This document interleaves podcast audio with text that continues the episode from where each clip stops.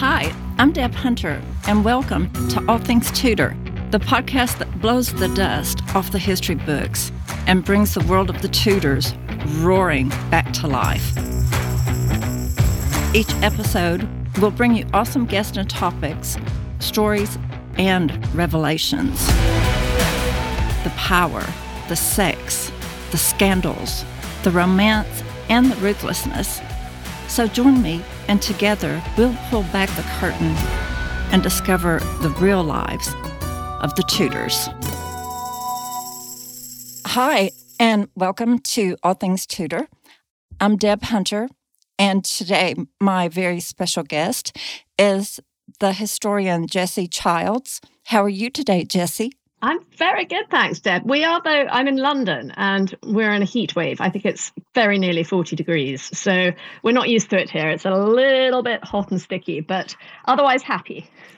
That's good to know. Now, how does 40 degrees translate into American Fahrenheit? Oh gosh, I don't know. We must be we must be up in the high 90s or something that's not my forte. Yeah, but, that's yeah, it's pretty high. It's pretty high, and and it's sort of when you're surrounded by concrete and pavement, it's uh, we need water desperately. Yes, you do.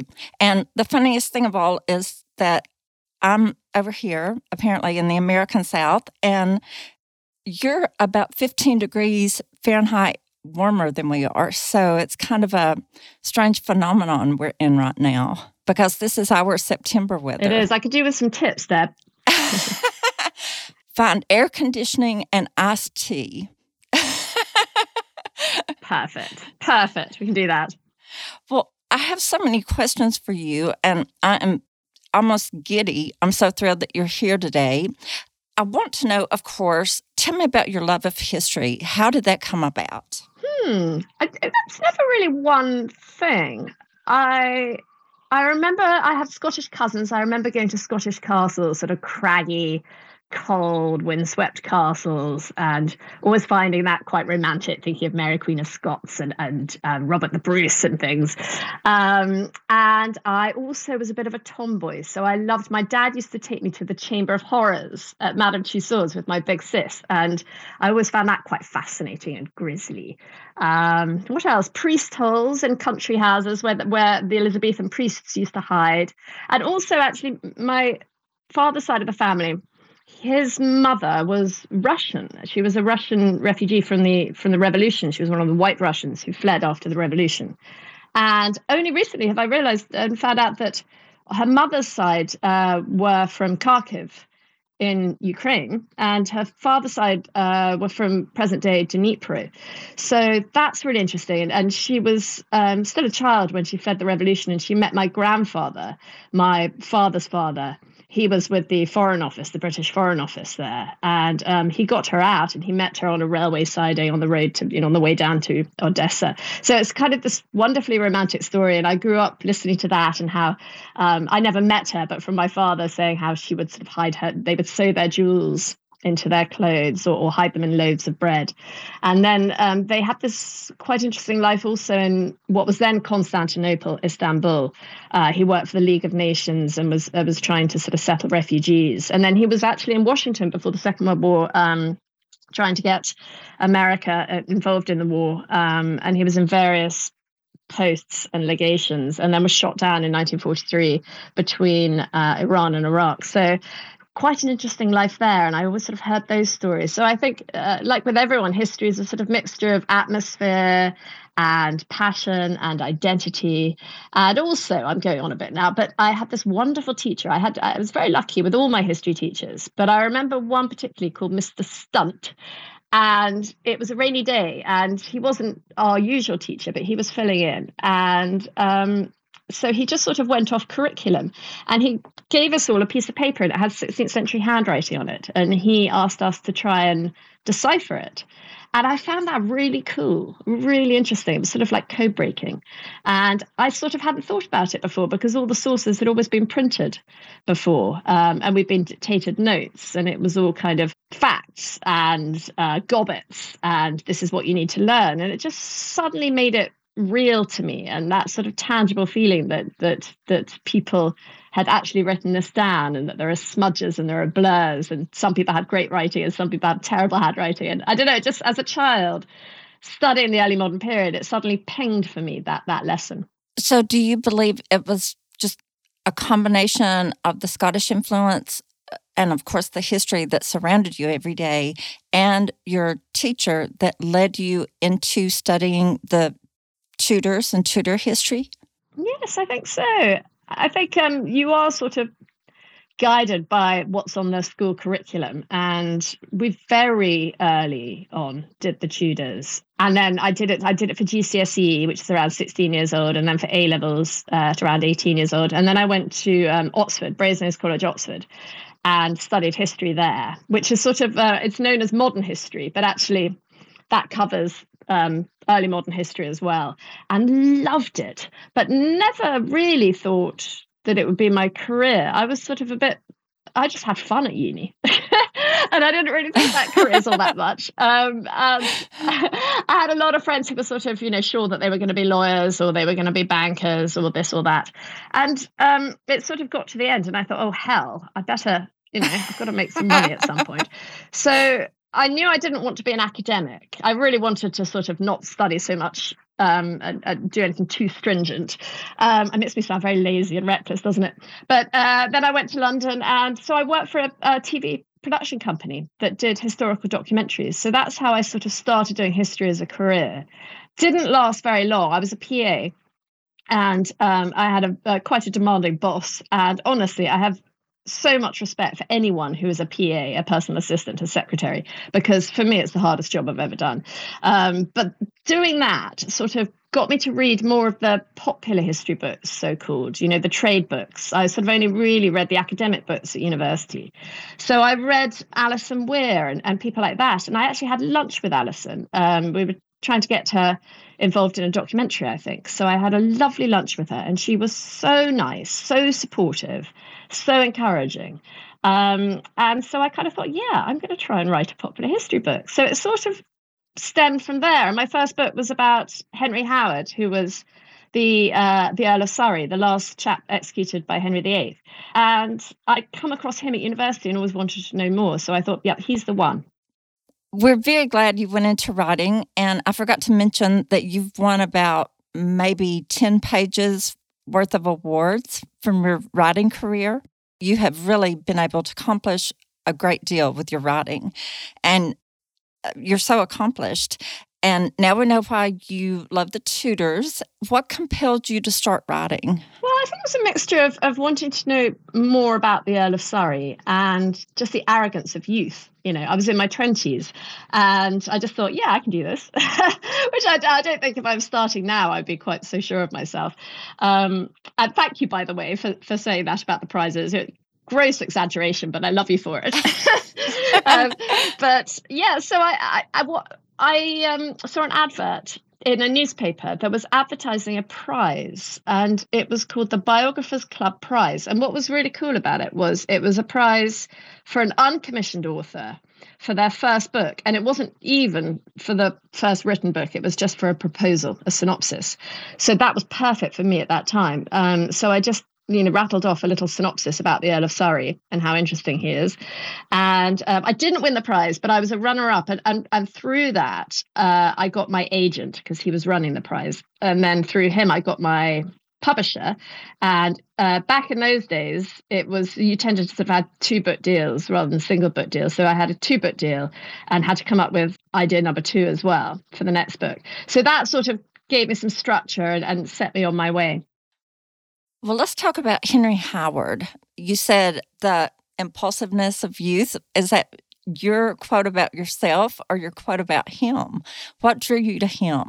Huh, that's really interesting. I've never thought of that. But I was actually, I was, I think when it was published, I was 29, which is the same age he was when he was executed. So maybe there was a bit of um, identification there. Although he was he was a bit of a sport brat. I hope I wasn't a sport brat. But what really drew me to him, at least initially, was his voice, his lyrical voice, um, his poetry. because I hadn't heard anything like it before. And it was that was at university. That was a course called Literature and Politics in Early Modern England, and it was taught by Susan Brigden. And it really was one of the best. Um, but we got Wyatt and Surrey, so Thomas Wyatt and, and the of Surrey got one week between them to share. And so I felt like I wanted to know more and read more. And what was amazing about Surrey is how unguarded he is. If you look at Sir Thomas Wyatt's poetry, he's very slippery and circumspect and careful. But Surrey, um, partly I think because he's a nobleman, and so he had more power. He and he's still careful, but it's very obvious who he's talking about. You know, if he talks about rulers whose glutton cheeks sloth feeds so fat that scant their eyes be seen. You know, you immediately think of Henry VIII. Or he, he talks about rulers wedded to will who work without advice or or the bitter fruit of false concupiscence. And um, you know he's talking about Henry VIII, but because he sort of wraps it in translations, whether they're classical or, or biblical, he sort of gets away with it. And the other reason I find him so interesting was because of his place at court. His poetry gives you this this insight into court, but but just physically he has this great position there. He is the son of the third Duke of Norfolk, Thomas Howard. He is the first cousin of Anne Boleyn and Catherine Howard. Um, and he was also the best friend and later brother in law of Henry Fitzroy, Henry VIII's illegitimate son. So uh, he was a sort of unofficial tutor, but they were really just sort of best friends. And he, he wrote these beautiful elegiac poems when Fitzroy died young um, about how much he missed him and, and what a brilliant, wonderful childhood they had together, sort of hunting and hawking and traveling to France. So he's very well situated. And then, of course, at the very end of Henry VIII's reign, Surrey is the last victim. That's why I call the book Henry VIII's Last Victim, because he is the last one to be executed by Henry VIII. And it's very much caught up in this factional rivalry and religious rivalry that goes on um, over the body and soul of, of Henry VIII. And Surrey, even though he was a reformer, an evangelical, um, by faith. He was very much seen as one of the political conservatives, you know, his his father's son, and so um, he was he was got rid of. And again, you see in his poetry him saying things like. Um, uh, what is it? Rein those unbridled tongues, break that conjured league. And you can just feel his fury and his anger sort of blistering through the lines. That's so true. And in his poetry, he does give a nod to Sir Francis Bryan, which, of course, there's not a lot of information on. And I guess the group of them were quite the hellraisers, weren't they? Yes, I think Surrey was another vicar of hell. I think they had a lot of fun together um, and could get away with a lot.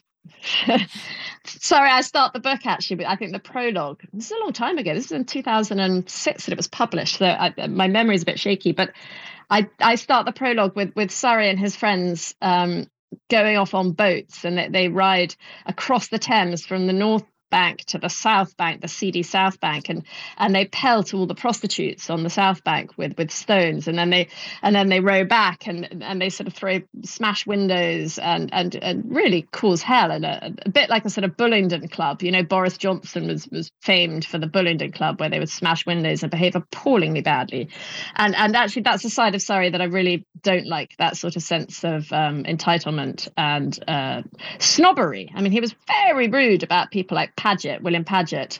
He called him a catchpole, in other words, just a sort of a bailiff, an official.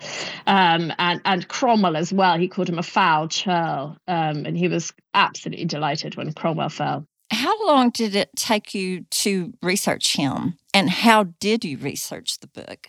Gosh, it's always a bit embarrassing because I take twice as long as everyone else. and well, my my sort of latter day excuse for that is because I've got children. But actually, I, did, I didn't. I, you know, I, I can't really use that earlier on. Um, I just love manuscripts actually. So I sort of do all the obvious stuff and read all the textbooks and read all the secondary works and read all the printed primary matter. But I am quite scrupulous about going back to the original sources, going back to the manuscripts. Um, I think especially with the abstracted catalogues. So, talking about something like the letters and papers of Henry VIII. These are wonderful, great big books that catalogue all the letters and papers of the reign and they abstract them. They give you little printed summaries. And what a lot of people do is just quote from those, which is fine if it's just something small you want to highlight. But if you actually want to quote the material, you really should go back to the manuscript and and quote it verbatim and you get so much more stuff that way i certainly found that with my second book as well when there were two very interesting women who were the sort of key characters and because these calendars of state papers were um, catalogued largely by men, not all, not exclusively, but mainly by men and indexed by men. They sometimes would leave the women out. So again, if you go back to the source, you find far more information about them than you would in the summary. The other thing about Surrey that was that was a real find for me. Again, you you get uh, you can go to the British Library and there are shelves and shelves and shelves of sort of abstracted summaries from the Historical Manuscripts Commission, which basically detailed where manuscripts were in all the private country houses and all the libraries and archives in the land. Amazing resource. And it said there quite tantalizingly that there were two letters from uh, William Paget to the Earl of Surrey, really close to um, the final days of Surrey's life during the conspiracy against him. And again, it was just a line saying, you know, there's this. It didn't tell you what was in there. So I went. They they belonged to the family called Bedingfield in Oxburgh Hall in Norfolk. And so I went there and it was it was so cool. I, there was such a lovely couple and they just sort of let me into their library, pulled out this trunk, opened it up and uh, let me rifle through it. And so that was a whole new experience about about what being a historian can be. It, it's not always in sort of air conditioned libraries with someone you know peering over your shoulder. And in fact, they they gave offered me tea and biscuits while I was looking at them, and I was far too terrified of spilling anything on, on the manuscripts. But it was um, it was just a sort of um, it was a good thing early in my career to come across something like that and, and realize that you must keep asking, you must keep looking, and what you think is the sum of all the knowledge is rarely the case. You know, there's there's pretty much always something new to find if you squirrel about and, and look hard enough. That is so true. And people are literally finding new things every day, aren't they? Yeah, exactly. And I found actually with my second book, this was really cool as well because the second book was it was called God's Traitors and it was about the recusants, the secret Catholics in Elizabeth I's reign. Um, the recusants were the ones who refused. They refused to go to Protestant church services every week. And so they were fine. So actually, they weren't so secret. They put their hands up. But then there were lots called church papists who would go to church but cross their fingers. Um, or they would put cotton wool in their ears during the sermon or sort of things like that, little mini protests saying that I don't really approve of this official Protestant service and I'm really a Catholic at heart.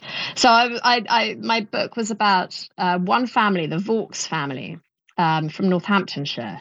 And through various generations, I was looking at them. But what I found really cool researching them was that, yeah, that so many of the archives and manuscripts had been hidden, had been deliberately hidden because they were hiding their faith, uh, various recusants and, and, Catholic people.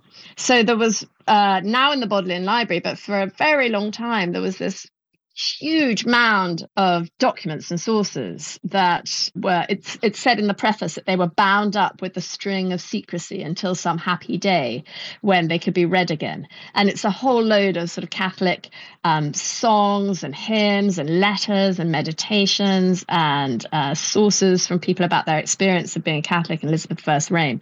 So that was amazing. And also there was another one uh, called the tresham papers which was very useful for my research. Um, again, they're now in the British Library, but they were discovered during building work in a house called Rushton Hall in Northamptonshire, where this family, the Tresham family, lived. And um, they'd been sort of hidden in a lintel above a doorway soon after the gunpowder plot was discovered because Francis Tresham was the final plotter uh, recruited into the plot. And they were only discovered uh, centuries later by builders knocking through the doorway, and suddenly a book tumbles out, and they have a look, and they suddenly see all these other papers and books. So that was um, that was very cool with that book. That is absolutely remarkable. Is what that is. If you're a fan of Tudor history, come join us at All Things Tudor, a Facebook group dedicated to, well, all things Tudor. members can contribute a wide array of subject matter about Tudor history. You can also listen to the All Things Tudor podcast. There's a book club and a weekly clubhouse live audio chat, often featuring very special guests. Look for upcoming surprises for the group members in 2022. Become a member of one of the largest groups of Tudor history enthusiasts on the planet. Simply go to the Facebook search bar, type in All Things Tudor select the option to join the group, and of course, answer the membership questions. Join us now at All Things Tudor. Look forward to seeing you. Let's talk about God's Traitors in case no one's ever heard about that. That's absolutely one of my favorite books. Oh, how lovely. Thank you. So let's let's walk our listeners through it so they'll know more about it. Yes, I did it through three generations. I first came across them when I was reading Antonia Fraser's fabulous book about the gunpowder plot. And it's really one of my favorite books of all time. I think she's so terrific. And she talks about these two sisters, Eleanor Brooksby and Anne Vaux.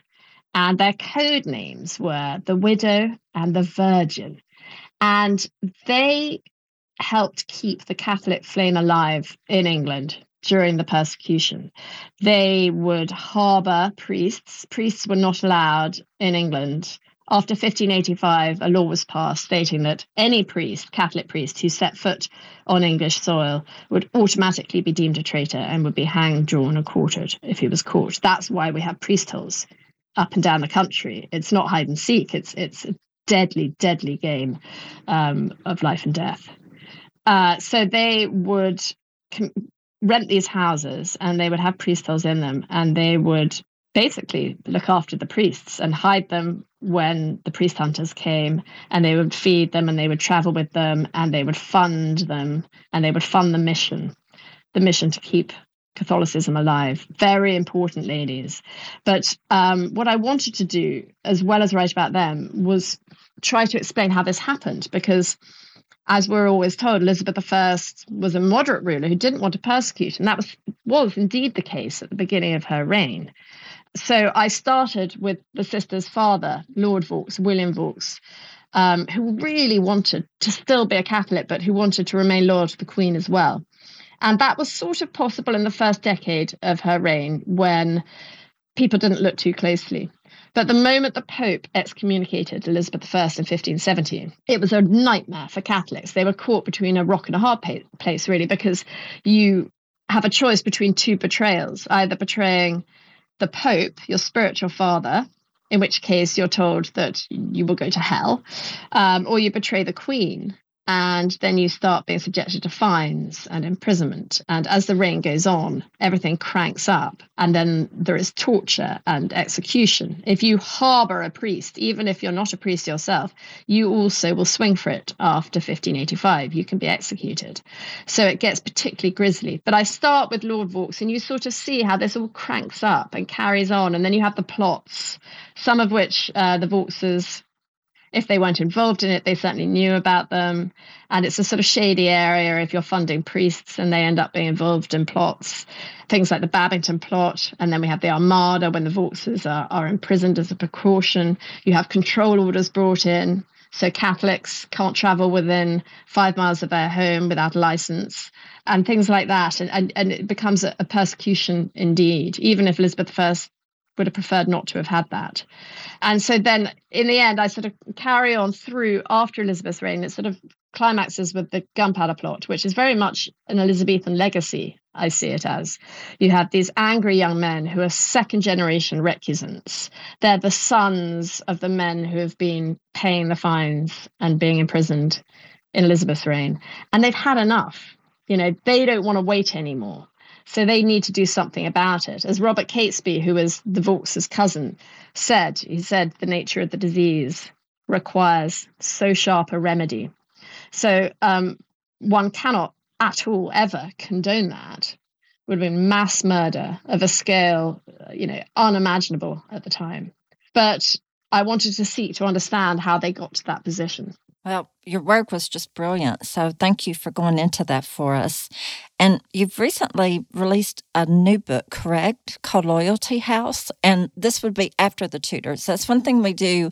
We're all things Tudor, but we also understand there was history before and after. So, what can you tell us about Loyalty House? Oh, lots. And I'm, I'm glad to hear you say that because so many people sort of had this choice. Uh, certainly, it's a sort of at school, it's sort of Tudors or Stuarts. And so people pick the Tudors, partly because it's so fun, you know, the Six Wives and the soap operas. You can see why people are drawn to them, but also because it then becomes familiar and they are on telly, they're on film. But the Stuarts are so interesting too. And, and if you look at, I don't know, Shakespeare, or Inigo Jones, the great architect of the Stuart period, he was actually an Elizabethan for 30 years. He was born in 1573. So there's so much continuity. And I think if you understand the Stuart period and the Civil War that we had in England in the mid 17th century, then you understand the Tudors much better also, because there's a lot of looking backwards and a lot of the accounts of 17th century, and they look back at the Tudors as a golden age, which perhaps it wasn't necessarily so much. But as far as my book goes, yes, it's called The Siege of Loyalty House, and it's out at the moment in the UK. It's coming out in the States in January, I think. And it is about, I thought, because I think, honestly, I think this period is, is the most important in British history, the Civil War, especially right now. There are a lot of very bright, very well educated people who don't even know that we had a civil war in England. And that's not their fault. They, you know, we just aren't really taught it here. But we chopped off the head of a king. We had a civil war that claimed more lives per head in Britain than the First World War. We chopped off the head of the king at the end of it. We had a republic for 11 years. It was a serious, huge, almighty revolution. And coupled to that, it's happening at a time of culture wars and populism and puritanism and witch hunts and a polarizing new media and also climate change. The mid 17th century um, saw the most intense phase of the Little Ice Age. So I think it's crucial to be learning and reading about this. It's so interesting. But my challenge was how am I going to get people interested in it when they see it as a sort of religion heavy, intimidating period. And it is complicated, to be fair. So I focus on this one siege at Basing House in Hampshire. It's a royalist stronghold. It belongs to the Marquis of Winchester who um, whose family were loyal Tudor followers, especially the first Marquis of Winchester. He went through all the reigns and died at the age of 97. Uh, Elizabeth I said that if, if he'd been a younger man, she would have wanted to marry him. And his house, Basing House, was loved by the Tudors. Anne Boleyn and Henry VIII went there on their progress the famous progress now that took in Wolf Hall as well. Uh, Mary and Philip of Spain had their honeymoon there, and Elizabeth I visited several times. So it's sort of a Tudor stately pleasure palace, really. But during the Civil War, it goes under siege by uh, the Roundheads, the parliamentarians, and for over two years they hold out. And it's almost a bit like Mariupol in Ukraine now, in the sense that everyone thought it would roll over and that the mighty war machine would destroy it entirely. And, and yet they didn't. They held out, and their resistance was heroic. And one of the key characters is the Marchioness of Winchester.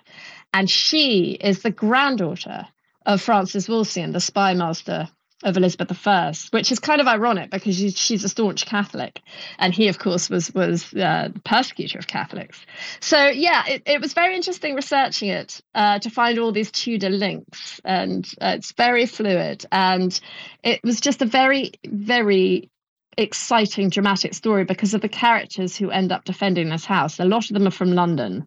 Um, I have an apothecary who was the first man to sell bananas in London, and he drew them. So we have a great picture of them. Uh, we have an engraver called William Faithorne who was an astonishing talent.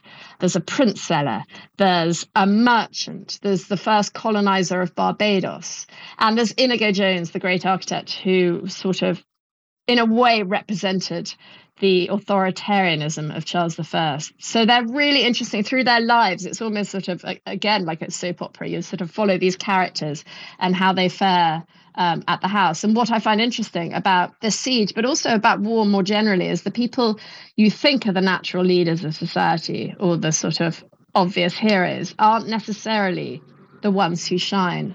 So I think uh, with a siege, especially, I kind of think a siege is the cruelest thing any man can do to another. You know, if you think about it, you you take away food and drink you cut off communications, you throw in disease, you play with people's hopes and fears until they are reduced to the bare bones. And that is when you see the human condition at its at its most bare and raw.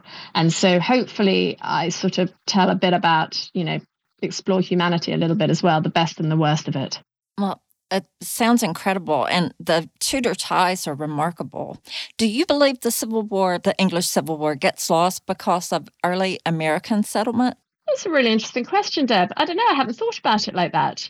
Yes, maybe, maybe it doesn't. It doesn't quite chime with with the settler story, and certainly the Puritans in England, I mean, I'm thinking particularly of a chap called Hugh Peter, who was uh, very involved in the siege of Basing House at the end. Um, he was a very unpleasant character, very, very fanatical, and not at all tolerant. So, this idea that, you know, there would be a city on a hill and there would be freedoms, it doesn't really chime with the Puritans in London before the war. They're very active in stirring up um, the various factions and pushing for war, in fact. So I've never thought about it like that, but I think that's a really interesting point. And, and Hugh Peter, who who is sort of a, a reviled character in English history, in fact, in America is is really quite um, quite revered because he uh, he was the pastor of Salem, Massachusetts, and he helped found Harvard, and he helped sort of build ships and develop law codes and all sorts of worthy and good things. And he had a strong social conscience. There are lots of good things about him, but he, because of his fanaticism, he really thought that the ends justified the means in terms of obliterating Catholics. He saw them as papists, he saw them as worshippers of the beast, the Antichrist, and for him that was existential. So in some ways he's quite worthy. And in america he is as i say not hated in the same way that that he is in england. It's interesting you say that because i've noticed people traveled a lot more than we give them credit for. They traveled between the american colonies the early colonies and london we'll say especially. So we might think oh they were in the Boston colony. Well, they might have been, but they, you can also find records of them in London during the same era. So it, the crossover has always really intrigued me. Yeah, it's, it's it's a very good point, Deb. And they did they would they would go back and forth, and a lot of them, including Hugh Peter, was effectively sort of settled in in Boston, and then decided no, he has to come back to England to fight this war. It, it's that important, and you get a lot of them doing that um, you get a lot going the other way as well, fleeing uh, and, and, not wanting to be involved in the war. And you also get the, the slightly different characters of the colonies, which is which is interesting as well, whether it's Jamestown or or uh, Boston or the slightly sort of more Catholic sort of. Uh, you get more Catholics going to Virginia later and Carolina. I mean, it's not my specialism, but I find I find that fascinating. You also get at this point sort of the beginnings of the, the transatlantic slave trade, which uh, and and the West Indies and the Caribbean and that story, which which which which is truly horrific and so bizarre because you you have a lot of talk in England about freedom and liberty. You know, you have John Milton going on about liberty, but it is a very narrow Christian view of liberty. And uh, right at the same time, you have black Africans being forcibly transported across the Atlantic to places like Barbados. And you have the sugar trade um, really kicking off in the early 1640s. So, again, it's an interesting sort of global perspective. That's so true. And I called it the Boston Colony. I believe it was actually known as the Dorchester Colony. It's not my forte either, but I've read about it, of course. So, where are we going from here? What can you tell us what you have planned after this one? Gosh, I don't know. I'm sort of percolating ideas at the moment, which which sounds very cagey, but it's not. It's just that I haven't landed yet on quite what I think. Partly because uh, I was talking earlier about my grandmother and my grandfather, and a part of me really wants to explore their lives a little bit more. Um, and I know there's stuff in the National Archives in Kew, near where I live, that's sort of top secret, and and and I want to look at some of that. But I think you know my heart is in the early modern period. It's in the 16th and 17th centuries, and I'll definitely be doing something more there as well. Uh, otherwise, I'm I'm reviewing books, lots lots of very interesting good books at the moment that I'm reviewing. Um, so it's it's an exciting time. I think um, the 16th and 17th centuries are really having a, a great moment at the moment. They truly are. And it, it's just remarkable, just the rise of all things Tudor in less than three years into its own little franchise. My baby has really taken wings. So, um, this whole thing of history, it's fun seeing history and people getting so excited about history and so involved with it and wanting to know more. Do you find it to be the same? Are you as big of a nerd as, as I am? yes, totally. Totally. I so agree with you. And I think I don't know, I think partly it might have something to do with with the present day. I think sort of I think the present often informs the past just as much as the other way around, our view of it. And I think because there's so much fake news now and there's social media, I think it's more important than ever to have a really good filter and a really good critical faculty and you know to call out the lies and i think um, being historians all of us we're pretty good at that i think it helps so i think maybe that's one one reason for its popularity i like to think so anyway uh, that's a very good point and i feel like too with the tudors like you said here's one man six wives he had two of them executed that is not normal and we can look at what happened then and see, well, everything survived okay. So we'll come through this somehow. And I think it helps us get a sense of no matter how crazy things get, somehow they will work out. So that's just my take on another reason the Tudors are so popular. Plus the complete fantasy. I think, uh, yeah, I think you're right. I think it's, I think having a long view is very reassuring in the present right now. You can have rulers like Henry VIII with, let's say, a Trumpian sense of injury, and uh, you have very populist politicians. And um, yes, you can see that we can we can get through pretty much anything. That's so true. Well, I do want to ask you one last thing. Do you have a favorite book of yours? Oh, of my own as in as in that i wrote. Yes or is that like asking you which of your children is your favorite. Yeah that, that it is a bit. I'm kind of like I, I can't possibly pick between my babies my firstborn my middle child my latest. I think I, well i would have to go i would have to go for the, the latest one just because it's most familiar to me right now. But honestly deb i i, I love them all and i get this I get this thrill researching them so much. I, that's my favorite bit is the research, and um, you know there are all sorts of times when when you get to the end of the day and you didn't find what you wanted, and and it's frustrating. But then when you do find something new or something that falls into place, it's just the most wonderful feeling and, and a total thrill. So I I can't really choose a favorite, but it tends to be the thing that's most most recent and familiar in my mind, I suppose. Well, that's fair enough. Uh, just you talking about the manuscripts and the documents when you were invited to the country house, and uh, that is really what we what we all long for, isn't it? yeah. Finding a discovery like that. Yeah, and I, I honestly I found that with the last book as well. There were all sorts of things that were new um, that you know you, you the long catalogs you don't know that they're there but you just have to follow your nose. You sort of just have to sniff about and be a detective. And uh, i find that really fun. Oh that i i think that's what drives all of us. We we want to know more. We we want to discover something new in some way or find out what's been hidden from us. That maybe that's just why like you say, we're, we're really detectives. Yeah, exactly. and spies. We could do another podcast on that. So I, I, cannot thank you enough for being my guest today. You have been absolutely delightful, and you're welcome to come back at any time. Oh, thank you so much. It's been it's been a pleasure. Uh, thank you so much for having me, and, and thank you to all your wonderful listeners and followers. And yes, stay cool. Thank you, Jessie. You too. Take care. Lots of love. You've been listening to All Things Tudor, My thanks go to listeners, my husband, and my team. If you like what you hear, leave a review, follow wherever you get your podcast, and share with your friends to help others find the show. Join the All Things Tudor Facebook community to connect with tens of thousands of Tudor history lovers. You can also connect with me across social media at the Deb ATL. Thanks for listening, and we'll catch y'all later.